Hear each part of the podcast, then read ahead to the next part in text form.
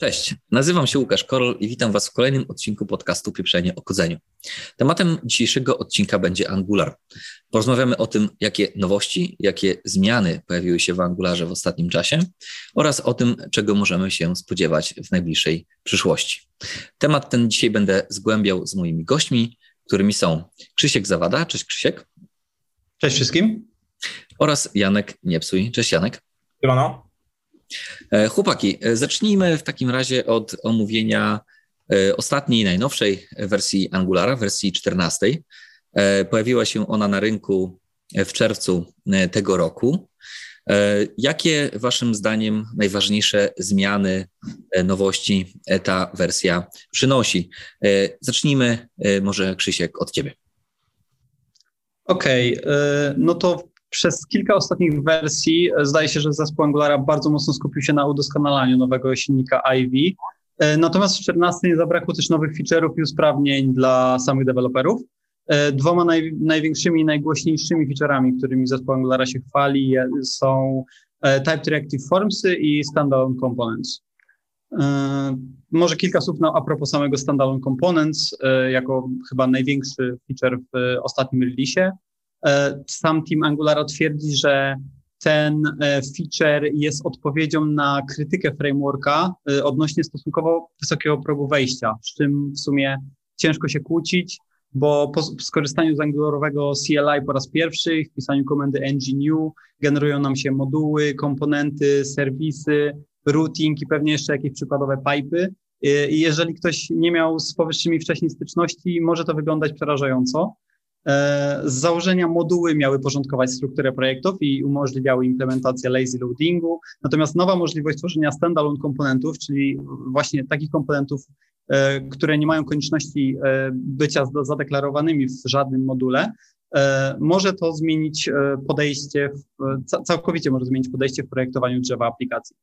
W 14 ta funkcjonalność, co prawda, wypuszczona jest dopiero w wersji Developer Preview, ale w e, dwóch najbliższych releasach ma powstać stabilna wersja.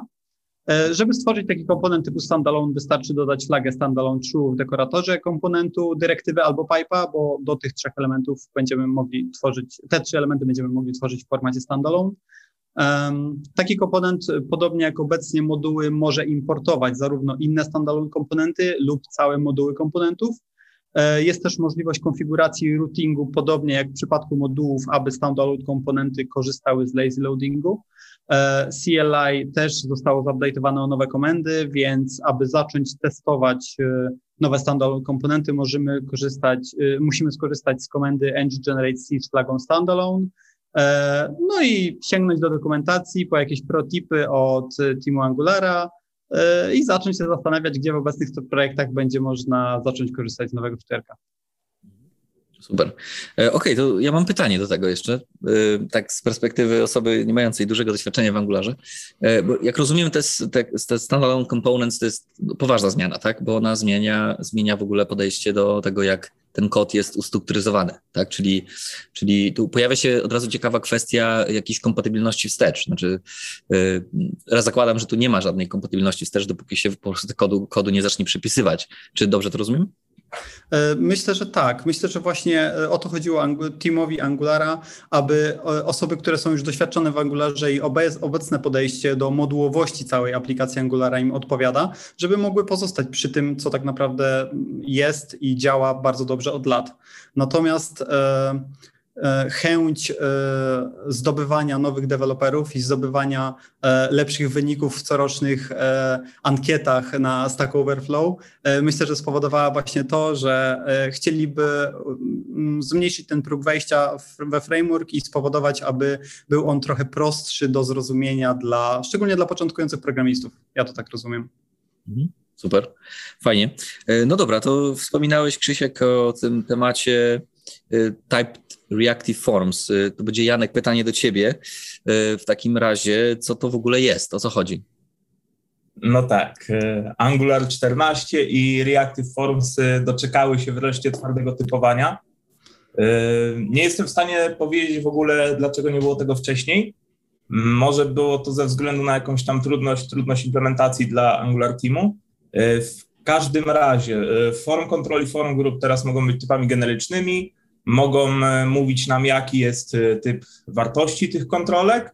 Możemy to sobie explicitly zadeklarować, albo sam Reactive Forms może stwierdzić na podstawie initial value, jaki, jaki to jest typ. Mhm. Jeżeli, jeżeli nie przekażemy żadnej wartości, jeżeli utworzymy initial value nula, no to po prostu będzie nul. E, jeżeli utworzymy jakiś textbox i przekażemy stringa, no to e, initial value jest stringiem, więc typ też będzie e, według TypeScriptu po prostu stringiem. No i nowe wprowadzone po 14 form grup wymaga twardego typowania dla każdej kontrolki. Mhm.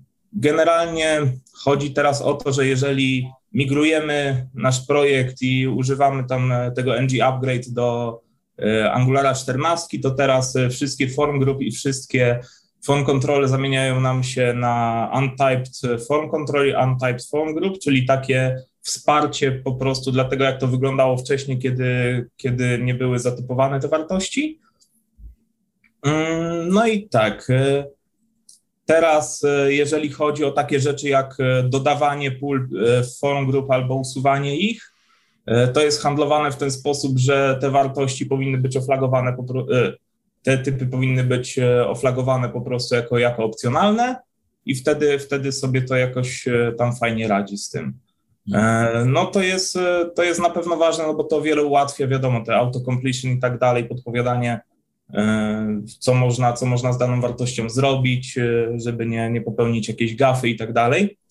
E, no i pozostała jedna kwestia w obecnej implementacji, taka, z którą sobie poradzili, bo problem z nowym form controlem i nowym form group polega na tym, że nie ma teraz mm, program, ter, kod teraz nie potrafi przewidzieć, jeżeli mamy jakieś dynamiczne pola, e, nie potrafi przewidzieć ich typów i e, nie potrafi, nie potrafi teraz tego obsłużyć, więc e, po to teraz Angular Team dodał form records i form, form record pozwala nam właśnie robić dokładnie to samo co form group, czyli zarządzać, zarządzać tym całym formularzem, to, całą tą grupą kontrolek tylko że on też przewiduje dla danego typu wartości jakieś tam dynamiczne, pola dynamiczne kontrolki, które mogą się pojawić. Hmm. Okej. Okay. E, no właśnie, to pytanie jest takie, e, dlaczego to jest ważna zmiana, waszym zdaniem? E, dlaczego to jest ważna zmiana? Dla mnie to jest ważna zmiana ze względu na to, że jak e, myślę sobie Reactive Forms, no to mam przed oczami jakieś e, bardziej skomplikowane formularze, w których ten e, template driven, który jest bardziej taką prostszą alternatywą angularową, no nie wyrabia za dobrze, gdzie jest jakaś tam walidacja, jakieś tego typu rzeczy. No i przy takich operacjach i tak dalej dobrze jest znać typ wartości, którymi, którymi się posługujemy, żeby, tak jak już wcześniej mówiłem, żeby przy debugowaniu i tak dalej nie robić jakichś głupich błędów. Mhm. Okej, okay, spoko. No to fajnie, fajnie. Słuchajcie, to w takim razie, y, jak rozumiem, te, te dwie najważniejsze rzeczy, o których chcieliśmy powiedzieć, to, to są standalone components, y, czyli taka gruba, dość duża zmiana idąca i póki co w developer preview, no i te type reactive forms, które pozwalają jeszcze bardziej otypować to, co się dzieje wewnątrz Angulara. Super. Wiem, że chcieliśmy sobie też powiedzieć o takich rzeczach może nieoczywistych, y, takich smaczkach. Y, y, Krzysiek, do Ciebie pytanie właśnie, jakie są takie rzeczy, no właśnie, takie, jak my to sobie nazwaliśmy smaczki, czyli rzeczy, które może niekoniecznie się przebijają do zestawu najważniejszych zmian w tej wersji 14, ale jednak warto o nich wiedzieć. Dokładnie. Angular przy każdym releasie na swoim oficjalnym blogu e, bardzo szeroko opisuje te duże featurey, które są w nowym releasie, e, ale też ma sekcję, od, e, gdzie właśnie opowiada o tych mniejszych zmianach, które też mogą być mogą nieść jakąś wartość dodaną dla deweloperów. Także z takich mniejszych feature'ów w 14 e, dostaliśmy na przykład możliwość nadawania atrybutu title dla poszczególnych rootów z poziomu właśnie routingu. Także sam, sam tekst, który wyświetla nam się w przeglądarce będzie dużo, bardzo dużo łatwiej konfigurowalny właśnie poprzez zwykłe property w routingu. E, dodatkowo ciekawa zmiana, e, pola zdefiniowane jako protected w komponencie będą mogły być używane w template'ach komponentów, co też do tej pory nie było możliwe. Team Angulara w release notesach pochwalił się też, że w końcu mógł zamknąć issue, które stało od 2016 bodajże roku, dotyczące nieprawidłowego update'owania bindingów NG modelu przy e, Change Detection Strategy on Push. E, więc w końcu będzie można wyrzucić z projektu wszystkie workaroundy dla tego problemu, a jestem pewien, że każdy taki, taki miał. E, e, z takich totalnie minorowych fixów przy two-way data bindingu często deweloperom zdarzała się literówka dotycząca kolejności nawiasów, gdzie najpierw wpisywali nawias okrągły, a następnie kwadratowy, a powinno być odwrotnie. Team Angulara nazwał ten błąd banana in the box, po to, żeby deweloperom było łatwiej zapamiętać ten błąd, bo dwa dwa nawiasy kwadratowe przypominają pudełko, a dwa okrągłe y, banana, e, przez co y, łatwiej jest deweloperem zapamiętać, że banan zawsze powinien być w pudełku, czyli zawsze ten e, nawias kwadratowy powinien być najpierw. Natomiast e, nie musimy się już tym dłużej przejmować, dlatego że mimo, że ten błąd był o tyle ciężki do zlokalizowania, dlatego teraz CLI będzie potrafiło to wykrywać i będzie ładnie nam to podkreślać i informować nas o tym będzie. Myślę, że warto też wspomnieć, że wraz z releasem 14 Mingo Getchev, czyli twórca Angulara, wypuścił bardzo obszerny tutorial od Change Detection, gdzie mówi o najlepszych praktykach dotyczących performance'u w angularowych apkach. E, polecam, bardzo polecam sprawdzić. E, jest on zarówno w, w wersji e, posta na blogu, jak i wideo na YouTubie. E, co do samego Minko Grzeszewa, bardzo polecam dać mu followa na LinkedInie. E, publikuje on w przystępnej formie bardzo dużo nieoczywistych angularowych i javascriptowych smaczków, które są raczej pomijane właśnie w YouTube'owych tutorialach. Myślę, że myślę, że z takich mniejszych, ale większych zmian to, to tyle. Mhm, super, fajnie.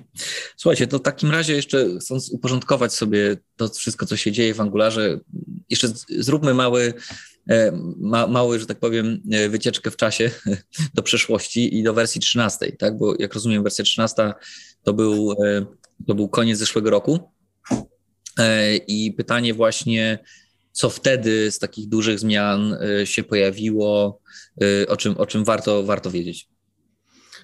E, tak, to jeśli chodzi o trzynastkę, e, z tego co pamiętam, dwunastka i trzynastka bardzo skupiły się na doskonaleniu silnika Ivy e, i czego tak naprawdę wisienką na torcie była trzynastka, dlatego że najważniejszą zmianą było całkowite porzucenie View Engine i stuprocentowy fokus na rozwijanie Ivy. Dlatego od trzynastki nie musimy konkretnie definiować kompilacji pod silnik Ivy, jest ona defaultowa. Mhm E, a poza tym to, na co każdy frontendowy czekał najbardziej, czyli porzucenie wsparcia dla Internet Explorera 11. Także jeżeli po update'cie na 13 nadal e, będą zgłaszane bugi do Internet Explorera, to śmiało można zwalić całą winę na ludzi z Google'a. Super, to dobra wiadomość. No dobra, to w takim razie no, pojawił się temat tego Ivy, tak? E, czyli, czyli tego mm, całego engine'a tak? do, do kompilacji Angulara, jak rozumiem więc musimy to chyba, chyba sobie e, głębiej omówić, bo jest to no, dość poważna zmiana, tak, w, w ostatnio. E, więc powiedzmy właśnie sobie, co to w ogóle jest i, i, i może zacznijmy w ogóle dlaczego, e, jeżeli wiemy, jeżeli wiecie, dlaczego w ogóle do zmiany tego engine'a doszło i jakie są powody i przyczyny w ogóle takiej zmiany. Mhm. Jeżeli chodzi o Ivy, to Idealnie wpasuje się to w definicję, że potrzeba matką wynalazku. Porozmawiamy o tej potrzebie. E, to wygląda w ten sposób, że w ostatnich latach popularność urządzeń przenośnych, urządzeń mobilnych e, znacząco rośnie. Mam tutaj nawet dane statystyczne e, z serwisu TechJury i można się dowiedzieć takich ciekawych rzeczy jak w ostatnim roku, między 2021 a 2022, zwiększyło się o 10%, zwiększył się trafik internetowy z urządzeń mobilnych. Mhm. Aktualnie wygląda to w ten sposób, że urządzenia mobilne generują łącznie 51% całego, całego tego internet traffic, z czego 48% to smartfony, 3% to tablety, reszta, reszta komputery. I to jest trend wzrostowy. No i Angular Team e, chce podążać za trendami, e, dlatego właśnie zrobili, zrobili sobie ten nowy silnik, który nazywa się Ivy, zastępuje Vue Engine. E, Ivy opiera się o Incremental DOM. Działa to w ten sposób, że każdy komponent jest tłumaczony na szereg jakichś tam prostych JavaScriptowych instrukcji, Następnie to, co mamy, zmienia się tylko w obszarach, w których zmienia się jakaś wartość już w aplikacji. E, Ivy też wykorzystuje tree shaking, czyli to jest wywalanie z bundla całego takiego martwego, nieużywanego kodu, żeby zaoszczędzić miejsce. I to właśnie, właśnie o, to miejsce, o to miejsce się w Ivy rozchodzi, bo główną zaletą jest właśnie zmniejszony bundle size dzięki czemu strony, aplikacje ładują się szybciej w sytuacjach, e, kiedy faktycznie prędkość e, tego internetu, jak typowo na urządzeniu mobilnym, e, czy też na przykład pamięć RAM jest po prostu ograniczona. Mhm. No tak. Stosują też, Ivy stosuje też kompilację Ahead of Time, w skrócie AOT. Działa to w ten sposób, że do przeglądarki zostaje wrzucony już ten zmielony kod, tak to nazwijmy kolokwialnie, e, gotowy do pracy, do wyświetlania danych, do, do operacji na tych danych. E, nie jest to tak jak z just-in-time compilerem, że aplikacja jest skompilowana na bieżąco gdzieś tam w przeglądarce. No, to jest też coś, co uderza właśnie w to, że e, Angular kiedyś był właśnie znany z tej zasobożerności i tak dalej. No i jest to też sprawa bezpieczeństwa, bo dzięki temu kod jest e, mniej podatny na jakieś tam injection ataki javascriptowe. E, no i jeżeli chodzi o w ogóle migrację do Ivy, myślę, że tutaj akurat e, Krzysiek mógłby dorzucić jakieś tam słówko czy dwa, bo miał, miał okazję ostatnio, ostatnio migrować. Dokładnie. Miałem, miałem, miałem ostatnio zaszczyt migrować Angulara o trzy wersje do góry, z dziesiątki na trzynastkę. E, wyglądało to tak, że sam upgrade wyglądał, e, przeszedł bardzo bezboleśnie. E, za pomocą komendy ng upgrade wszystko szło idealnie, nie było zbyt dużo manualnych fixów. Natomiast, czego też nie do końca wzięliśmy pod uwagę podczas estymowania takiego taska upgrade'u, E, external toole już tak bardzo nie lubią się jeszcze do końca z Ivy. Pierwsza sprawa jest taka, że kilka, kilku, kilka pakietów e, NPM-owych e, nie ma zupełnie wsparcia pod Ivy, także póki co będą one działać, natomiast jest podczas npm installa jest jasna informacja, że te pakiety mogą całkowicie przestać działać wraz z rozwojem silnika Ivy i żeby informować twórców tych pakietów o to, aby zadbali o support pod Ivy. E, druga sprawa jest taka, że mm, w naszym przypadku e, korzystamy z Cypressa e, do pisania testów end-to-end. I ten Cypress z najnowszym Angularem też nie do końca się jeszcze lubi.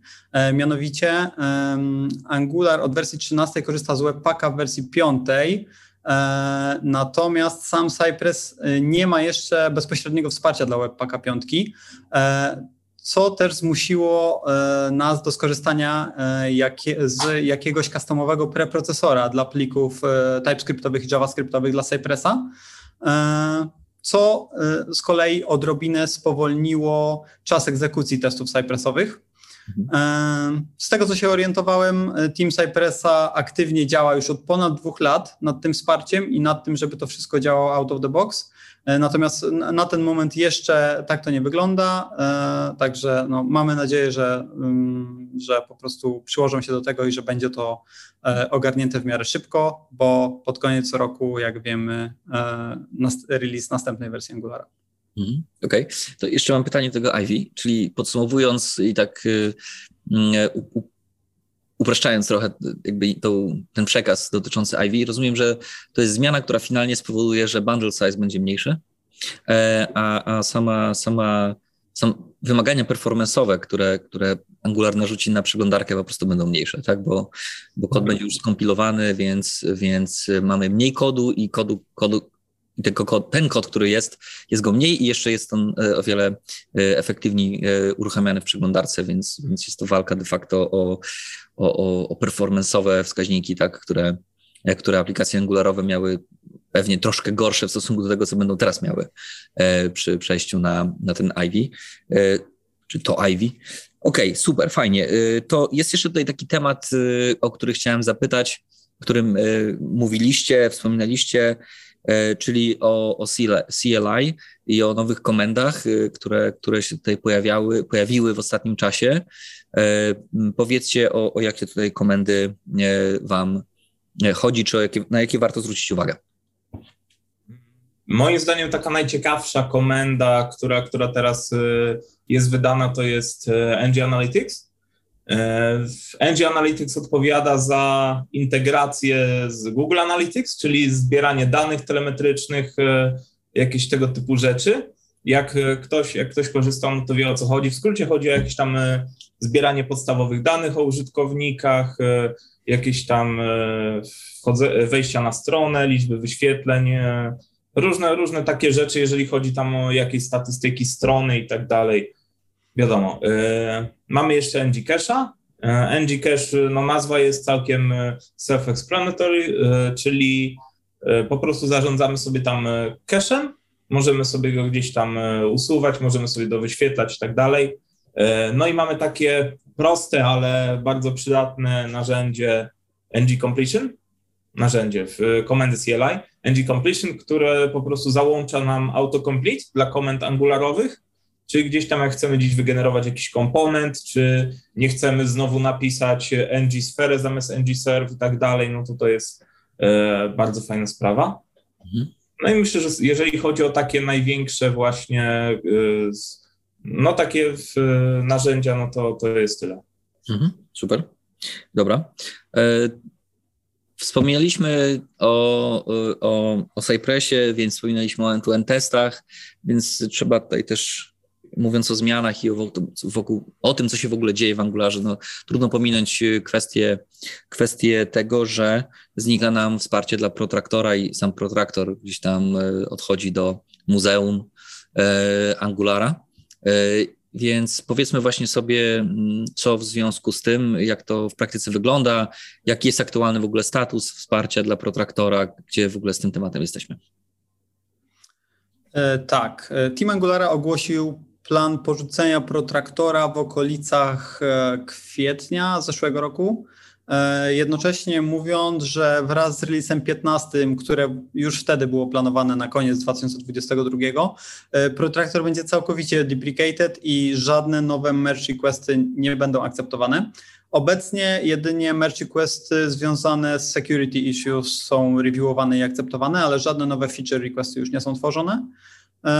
Samo porzucenie e, było argumentowane tym, że Protractor został stworzony przede wszystkim z myślą testowania aplikacji e, AngularJS, e, czyli jedynki, a sam AngularJS też nie jest rozwijany już od końca zeszłego roku. Stracił całkowicie support 31 grudnia. Także team stwierdził, że Protractor bez feature'ów, które były napisane konkretnie pod AngularJS-a, jest tak naprawdę tylko wraperem dla Selenium WebDrivera i jego dalszy rozwój nie ma sensu. E, przede wszystkim dlatego, że w międzyczasie powstała masa dużo lepszych alternatyw dla testów e, end-to-end. Oni e, opublikowali listę właśnie rekomendowanych narzędzi, które mogłyby zastąpić Protractora. Był tam oczywiście Cypress, ale też tak, takie popularne narzędzia jak Playwright czy Puppeteer. Mhm. Sami dos, doświadczyliśmy migracji z Protraktora na Cypress około rok temu, jak tylko się dowiedzieliśmy, że ten support, e, że ten, że ten support nie będzie, e, że, że tego supportu już nie będzie. E, I na pewno wymaga to zmiany podejścia do pisania testów, E, natomiast jakiś czas temu, wtedy jeszcze tego nie było, ale e, przygotowując się do podcastu, e, sprawdziłem, że jakiś czas temu Cypress wypuścił bardzo obszerny guide do migracji dla użytkowników Protraktora z praktycznymi przykładami, przede wszystkim wszystkimi różnicami, które trzeba zastosować w poszczególnych scenariuszach testowych, aby osiągnąć ten sam cel. Mhm. Także bardzo e, przed samą migracją, jeżeli ktoś się do niej szykuje, bardzo polecam zapoznać się z tą dokumentacją i sprawdzić tak naprawdę, czy Cypressowe podejście do pisania end-to-endów nam odpowiada i czy spełnia nasze wymogi. Mhm. Spoko. Okej, okay. super. E, dobra, to pogadajmy, słuchajcie, jeszcze o Angular DevToolsach. E, z tego, co rozumiem, nie jest to jakaś rzecz, o której może każdy pamięta, każdy wie, szczególnie mniej doświadczony e, deweloper frontendowy, jeżeli chodzi o doświadczenie w pracy z Angularem. O co chodzi? O co chodzi z tymi Angular DevToolsami? Dlaczego warto z tego korzystać?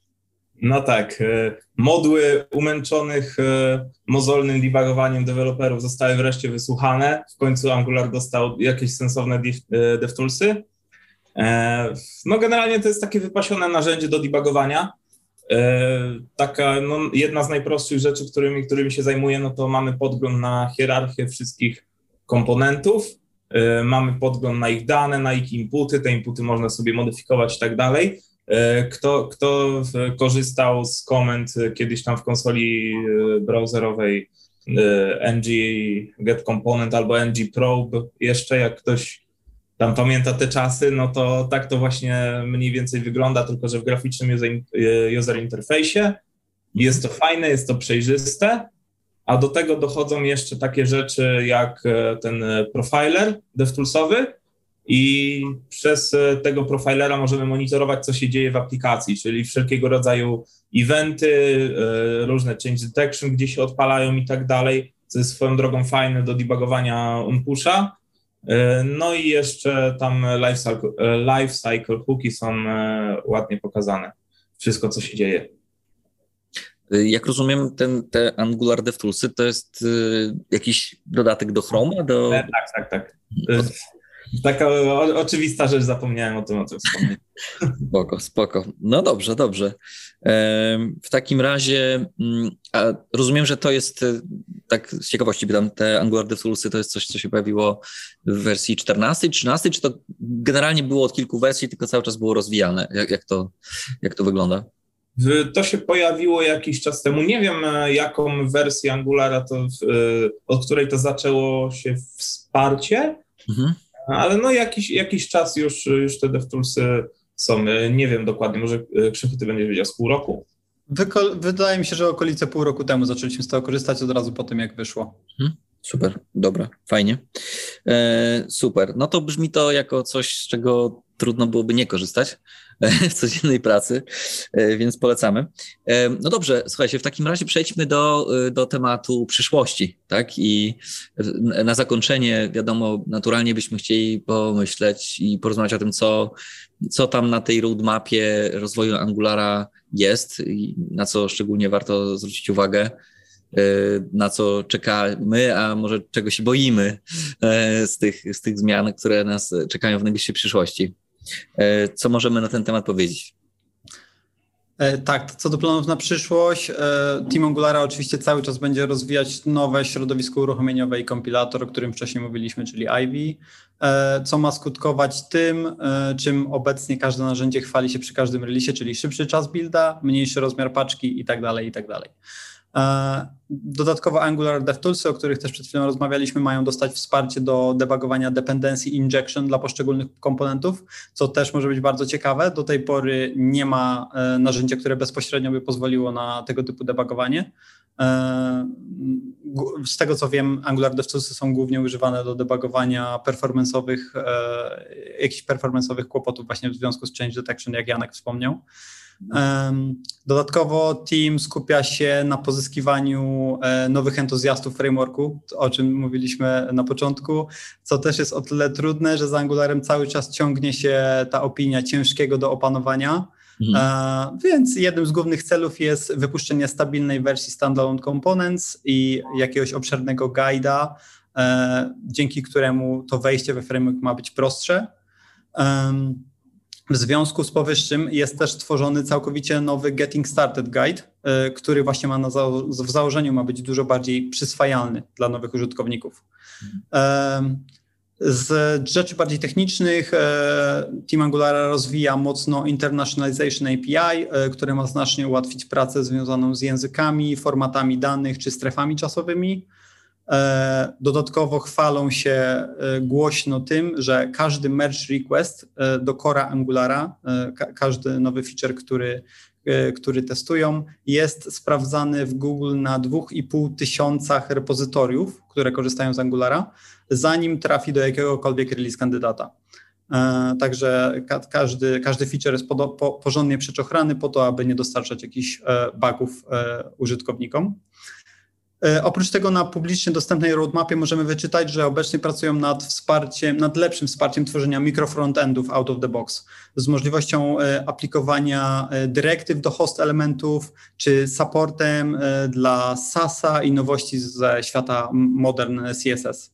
Mhm. Z tego, co czytałem właśnie, jeśli chodzi o mikrofrontendy, celem zespołu Angulara jest to, aby z poziomu konsoli z,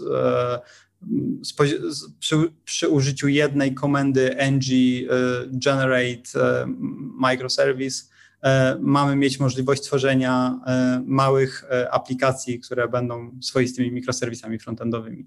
Mhm. Także to by była dosyć duża rewolucja w świecie Angulara. Mhm. Także to by było na tyle, jeśli chodzi o rzeczy, które, nad którymi pracują obecnie, natomiast też jest kilka notatek a propos tego, co przewidują na przyszłość. I e, są to bardziej ogólniki, ale chodzi tam o udoskonalenia dla server-side renderingu, który wciąż ma e, pewne kłopoty. E, czy też, co wydaje się być dużym break, breaking change'em, pozbycie się Zone.jsa, ale też usprawnienia w, w CDK-owym drag and dropie, czyli bardziej UI-owe, UI-owe feature'y też są planowane na przyszłość. Mhm. Tutaj, jak mówiłeś o, o, tych, o, tych, o tych planach, to zaintrygowało mnie pojęcie mikrofrontendu. E, e, tak, już nie wiem, czy dobrze was zapamiętałem, ale e, tak. możemy, możemy, to rozwinąć, bo szczerze mówiąc, pierwszy raz spotykam się z tym pojęciem, więc co to takiego jest w ogóle? Z tego co wiem, mikrofrontendy są traktowane jako właśnie małe apki angularowe, gdzie każda z nich jest osobnie, osobną, e, całkowicie działającą samodzielnie aplikacją, jednocześnie taką, która ma możliwość bycia zintegrowaną z innymi aplikacjami, które niekoniecznie są stworzone w Angularze. E, tego typu mikrofrontendy możemy interpretować jako po prostu komponenty, które są opatulone wraperem, dzięki któremu będziemy mogli integrować poszczególne feature'y e, napisane tak naprawdę w zupełnie innych frameworkach, czy pewnie kiedyś w zupełnie innych językach. Mhm, okej, okay, rozumiem, rozumiem. Ciekawe. Dobra, dzięki za wyjaśnienie. E, jestem ciekaw jeszcze tak na koniec waszej takiej e, no już takiej osobistej, osobistej perspektywy i co, co wy byście sobie właśnie najbardziej z tych planowanych zmian wymarzyli, albo może, może macie coś w głowie takiego, co byście chcieli, żeby się pojawiło w Angularze, a czego jeszcze nie ma na tej roadmapie. Nie wiem, czy takie rzeczy są. Więc pytanie o marzenia związane z kolejnymi wersjami, jeżeli takie macie. Janek? Nie, ja raczej jestem zadowolony z, z tego, jak to teraz wygląda. Myślałem ewentualnie o czymś, e, teraz właśnie ostatnio mnie naszło. Myślałem o czymś takim, żeby E, jak tworzysz te komponenty, żeby e, jakoś można było na przykład z automatu robić to nazewnictwo tych komponentów, nazewnictwo template'ów i tak dalej, żeby, mm, żeby się odwoływać do nich, żeby Angular odwoływał się do nich automatycznie, że jak mamy jakiś tam komponent w pliku TypeScriptowym, to nie musimy przekazywać mu na przykład template URL, tylko on sam widzi, że jest identyczny E, plik e, z rozszerzeniem HTML, który domyślnie jest pewnie jakimś tam template'em tego i tak dalej. E, takie rozwiązanie chyba było, o ile dobrze pamiętam, jak, jak pracowałem w Gatsby, wtedy, wtedy u Finbornu. No i w, tam to działało właśnie w ten sposób, że routing działał w ten sposób, że po prostu po wpisaniu URL-a szukało pliku o danej nazwie samo w sobie i, i e, wyświetlało, wyświetlało odpowiednią stronę. I myślę, że w Angularze to też by się przydało, żeby nie wpisywać za każdym razem przy nowym komponencie template URL-a, żeby nie wpisywać style URL, name'a i tak dalej.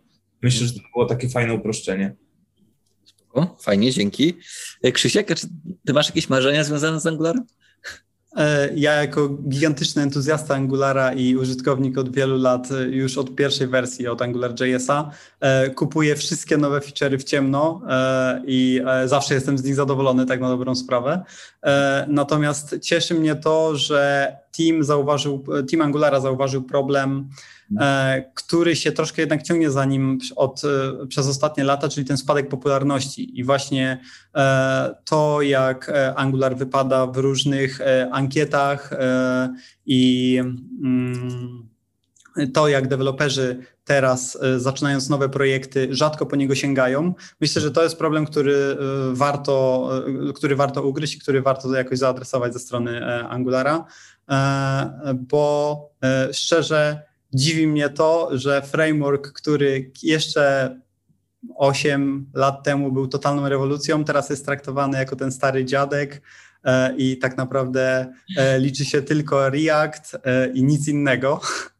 także, także liczę na to, że e, właśnie zmiana podejścia Teamu Angulara, jak i to, że bardzo starają się pozyskać nowych użytkowników i pracują nad featureami stricte pod nowych użytkowników, wpłynie z powrotem na jego popularność i będziemy mogli przeżywać e, angularowy renesans w przyszłym e, roku. Super. Fajnie, no to słuchajcie, to ja w takim razie y, wszystkim fanom Angulara tego życzę, żeby do tego renesansu doszło. E, e, super, słuchajcie, to w takim razie dziękuję Wam, chłopaki, bardzo za rozmowę. E, to było niezwykle ciekawe dowiedzieć się, co się dzisiaj dzieje właśnie w świecie Angulara. I, i to, co, to, co mówicie, jest, takie, jest bardzo pozytywnym obrazem tego, jak bardzo, jak bardzo dużo ważnych zmian się dzieje i które, które E, I jak widać też duża jest determinacja właśnie po stronie, e, po stronie Teamu Angulara, żeby, e, żeby ten framework radził sobie tak samo dobrze jak do tej pory i, i ja nawet lepiej. Więc jeszcze raz wielkie dzięki za, za tą rozmowę. Naszych słuchaczy mm, zapraszam jak zawsze do subskrybowania naszego kanału. Jesteśmy w okresie wakacyjnym, więc nasze odcinki pojawiają się troszeczkę rzadziej, więc ale już za miesiąc zapraszam na, na kolejny odcinek. Do usłyszenia.